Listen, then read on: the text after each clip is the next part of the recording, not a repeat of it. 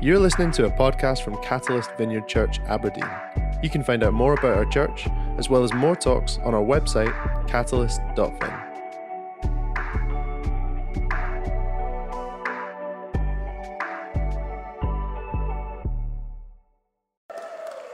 It's lovely to be here with you today. I'm Kirsty, by the way, in case you don't know that. I've come all the way up from the deep south, uh, all the way from Laurencekirk. And yes, I was finding this morning very emotional. I want to look at you all in the eyes and say a huge thank you. I can't tell you what it means to us to have a building. Um, Laurencekirk used to be known as the Mile of Misery, and we want to change that into a place of life and hope, a place where people can find Jesus and come alive in Him, and you've helped make that happen. So, a deep, heartfelt thank you. Uh, it's incredible. So, anyway, I shall get on with it. We're still in our series of Thessalonians, which is exciting, on our Future Focus series. And I'm just going to pray just to settle myself and maybe us and focus ourselves, if that's all right. Ah, thank you, Lord, that you're here. We say, Come, Holy Spirit, in this room and in every room that's watching just now. Focus our thoughts on you, Jesus.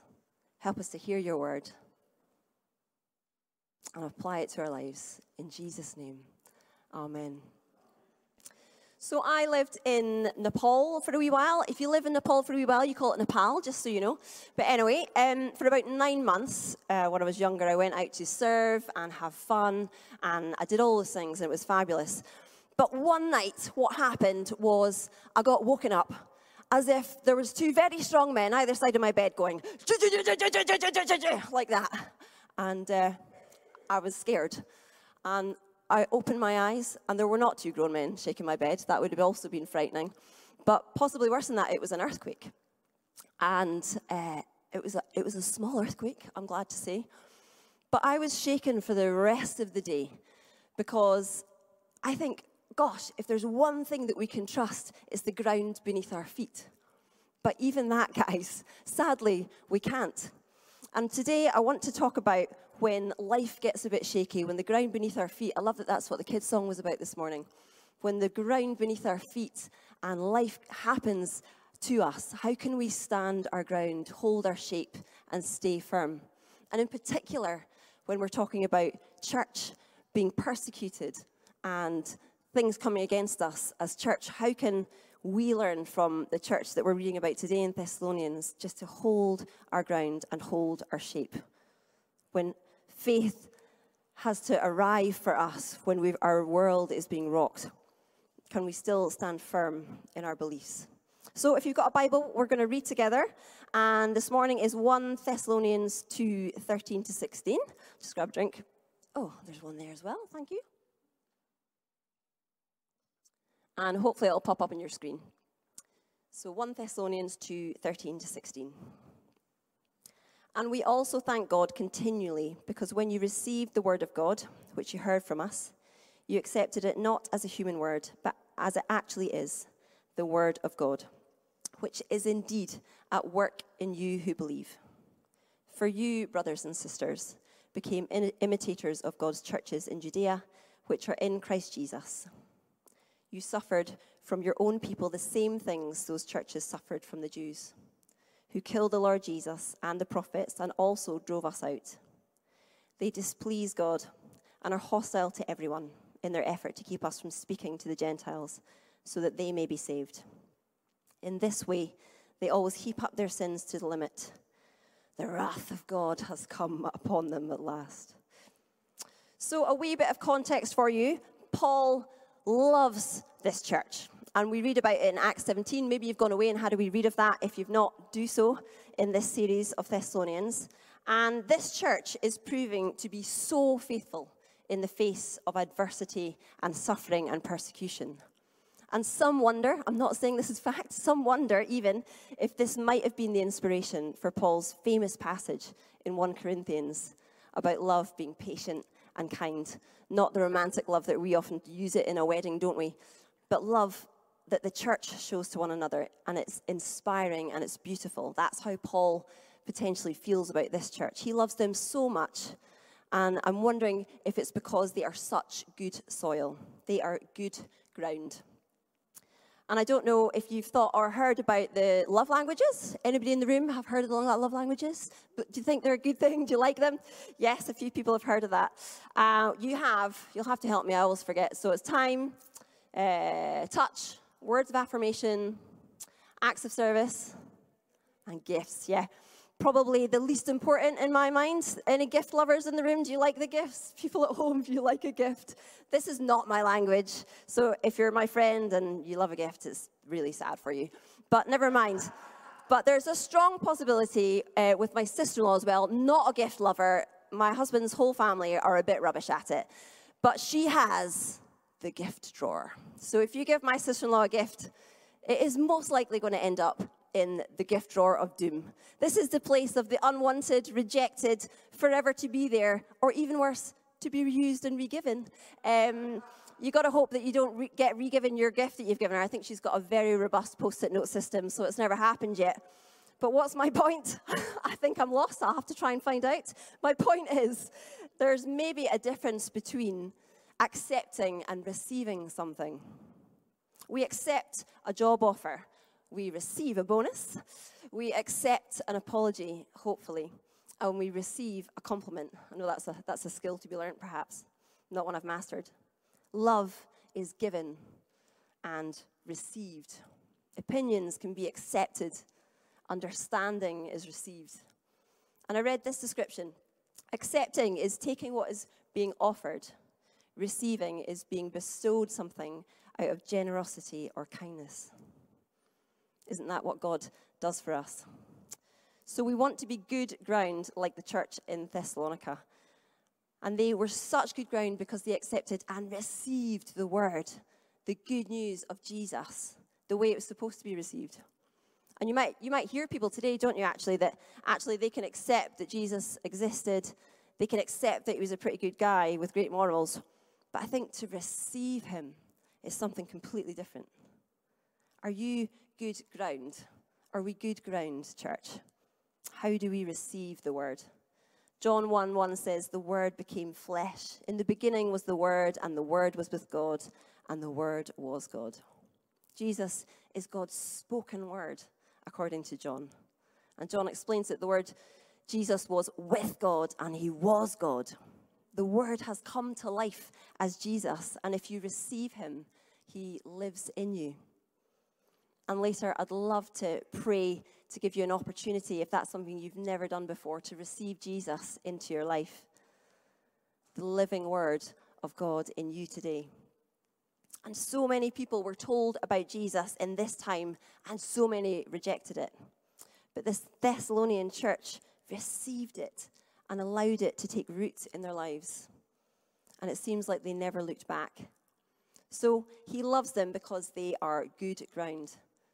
And he also loves them, I think, because immediately after becoming Christians, brand new baby Christians in a brand new baby church, they find themselves in a place of persecution. They are born into a battleground. Verse 14 You suffered from your own people the same things those churches suffered from the Jews who killed the Lord Jesus and the prophets and also drove us out.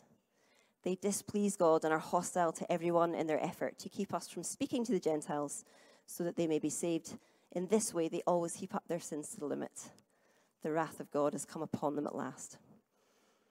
And in 2022, just last year, the advocacy group Open Doors said that at least 360 million Christians, just let that sink in for a second, experience high levels of persecution and discrimination, which is 20 million higher than 2021, apparently.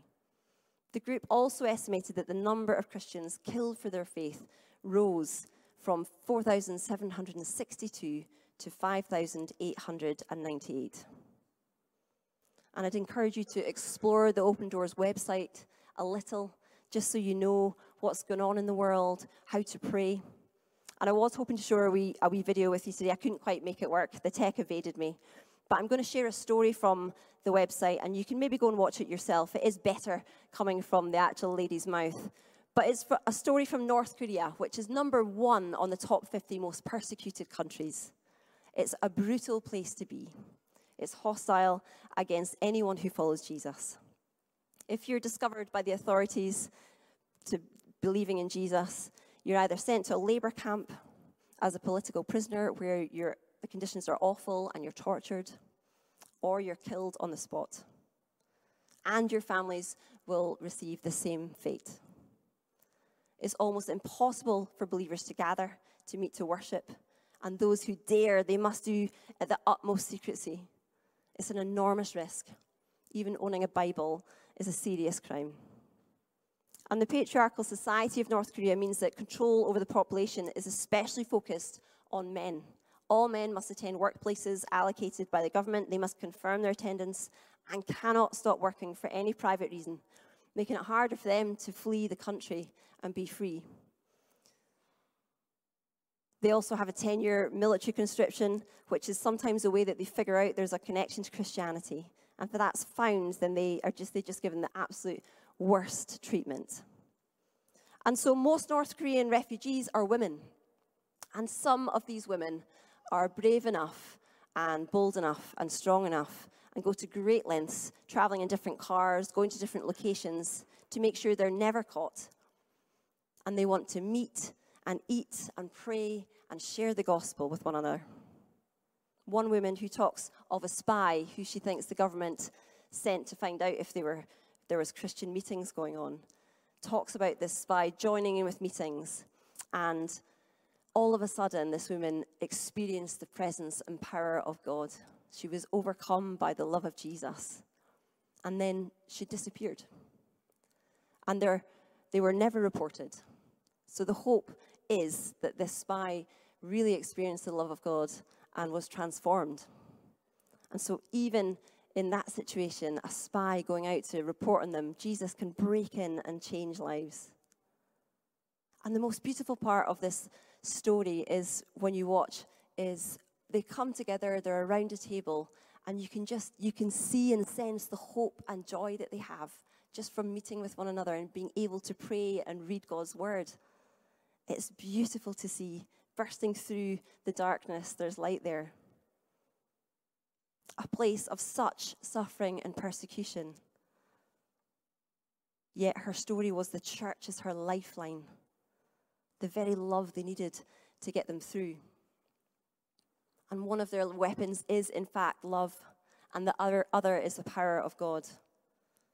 And I know this is somber, it's somber, but what incredible perspective it can bring us. The early church was persecuted. 60 to 70% of modern day church is persecuted. Our church, is it, is it persecuted? In the bigger picture story of history, we are the exception. Right now, we have incredible freedom to share our faith. Limitations here or there, perhaps, absolutely. But day to day, unless you're not specifically allowed to share your faith in your workplace, that's hard. Perhaps our biggest threat is rejection, if we're honest. Our battleground looks different. Our battle is to be different in a world that will judge us for it and still hold our shape. But it's still a battle. Our battle is the internal wrestle of the will I, won't I share my faith? Will I, won't I pray for this person? But it's still a battle. So, in our battleground that we're born into because of who Jesus is, we need to try and imitate this Thessalonian church in our own context and try and stand our ground in the face of adversity. So, Paul uses loads of language, doesn't he, in his letters, as does Jesus, about following and walking and following and walking. And I was thinking about the phrases, the phrase, sorry, following in our Father's footsteps. But in this case, I think we need to follow in our forefathers' footsteps. They stood their ground for each other. And uh, I went sea swimming a few weeks ago. Maybe some people like that. I like to call it sea screaming. Um, you know, I sort of slowly get in and usually scream my head off. Eventually, you know, the daggers take over. It's awful. There's a couple quick breaststrokes. Um, it's awful. I hate it. I hate everything about it. I still go. I feel good afterwards. I think that's why I go. I need to ask that question, don't I? And I have a friend that I go with who's just, just you know, strolls right in, has these serene breaststrokes. It's not annoying at all. She's very good at it. But when I'm in, I pretty much want to leave the water straight away. I want to go back to shore. I'm like, in, dunk, right, okay, we're good, let's get out. As she still keeps swimming serenely. Because um, I find the whole thing frightening. But the last time I was in, uh, my friend said, she was a wee bit further out, and she knew I was freaking out, and I wanted to go back. And she said, Kirsty, you've got to swim to me. Swim to me, then we'll get out. Honestly, never swam so fast in my life. Um, all of a sudden, the boundaries changed and she'd moved a little bit further. I see what she did there. That was a bit tricky. But um, my point is, I would have given up straight away without her. I would have left. I would have gone back to safety, much easier option. Her encouragement, her pushing me beyond my comfort zone, then to achieve something I wouldn't have. Us being together created a sense of safety. It's the same for us. We need to stand our ground for each other.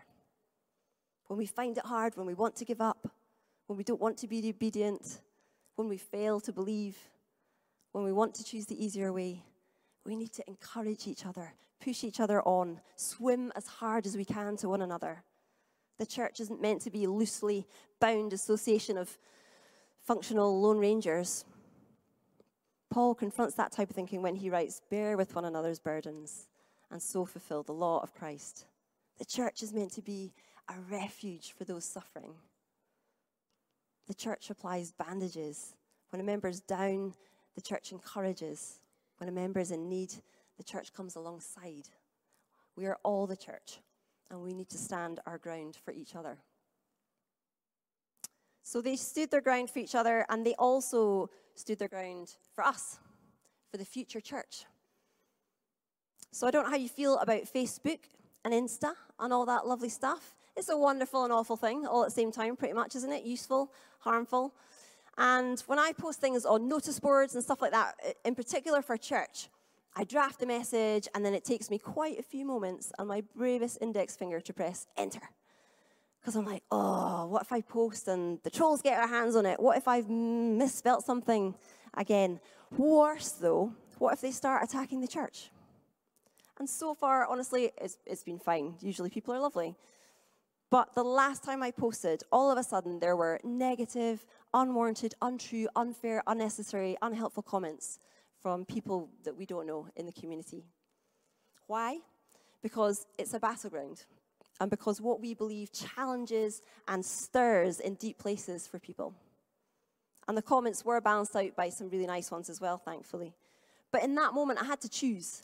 I had a choice to allow it to rock my world and shake my ground to make me unsure about who we are, to be consumed about what people thought of us, to be enraged perhaps at the injustice and the untruth of it all.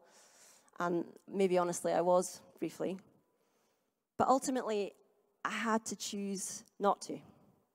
And Ephesians 4:14 says, "Then we will no longer be infants tossed back and forth by the waves and blown here and there by every wind of teaching and by the cunning and craftiness of people in their deceitful scheming." All I needed to do in that moment was think of Jesus. He was rejected and lied about countless times, treated unfairly and unjustly. But he held his shape, he stood his ground, and he kept doing what his father was asking of him for us, for the future church.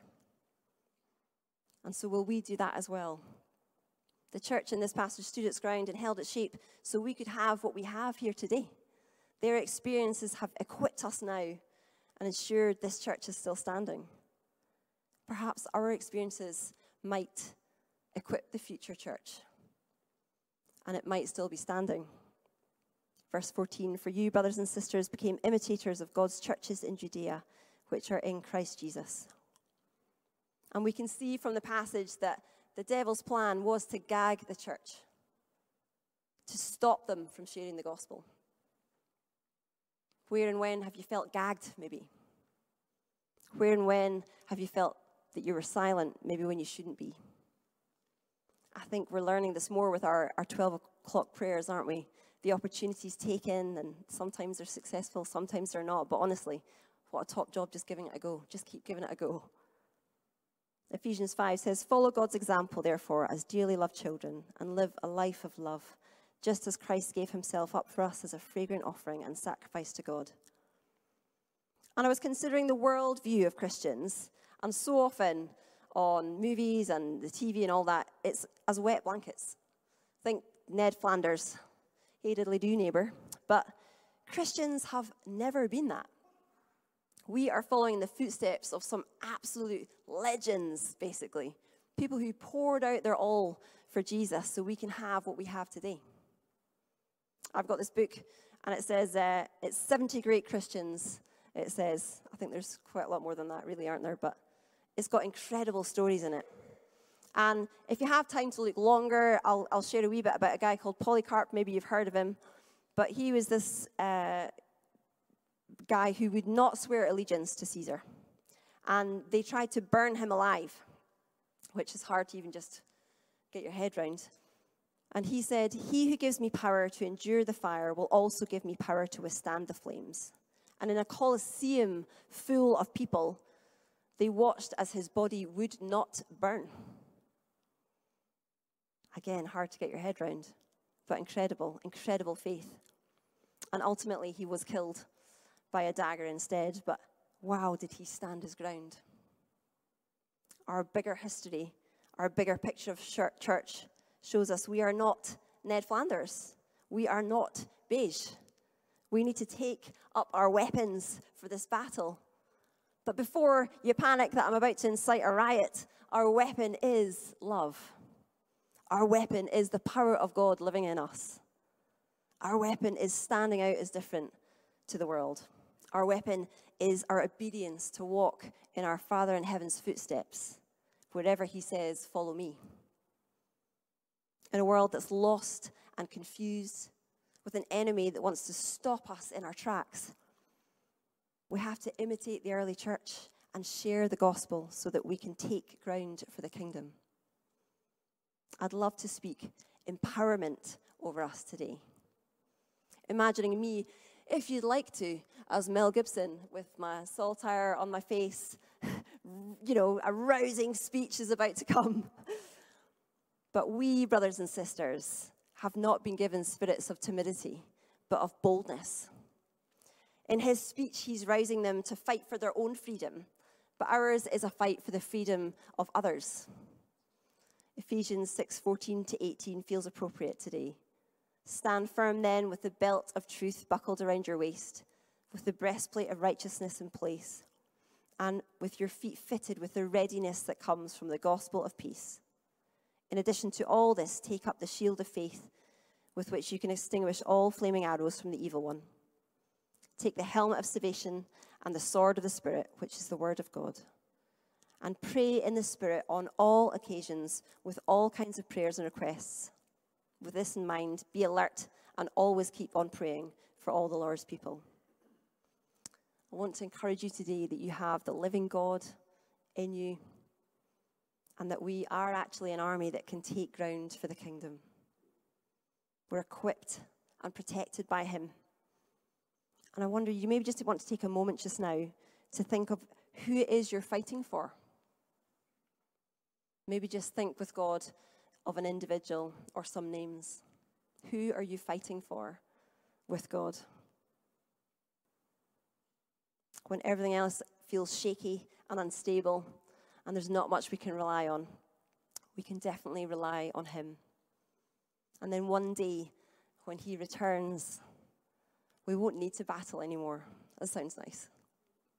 Every knee will bow, every tongue confess. So let our future focus be set on this. And I, I'd love to pray now for people if they wanted to receive Jesus for the first time today. And, or you just want to think about it as a re receiving, a fresh acceptance of Jesus in this moment. So, dear Lord, we thank you. We thank you for the way you went before us, Jesus, for the battle that you fought and won. We thank you for the churches and the Christians who've gone before us and stood their ground. Help us to do the same for the future church. And Lord, we think about receiving you into our lives, into our hearts.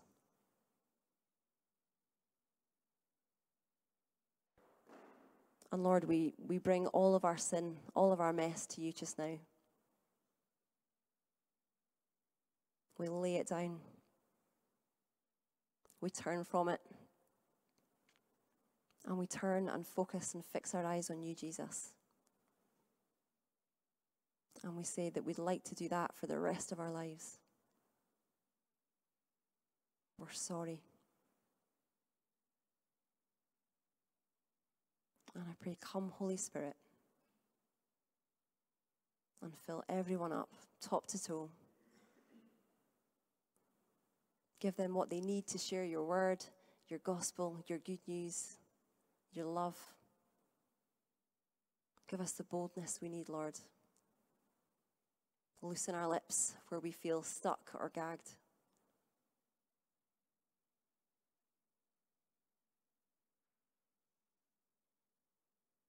Give us opportunities.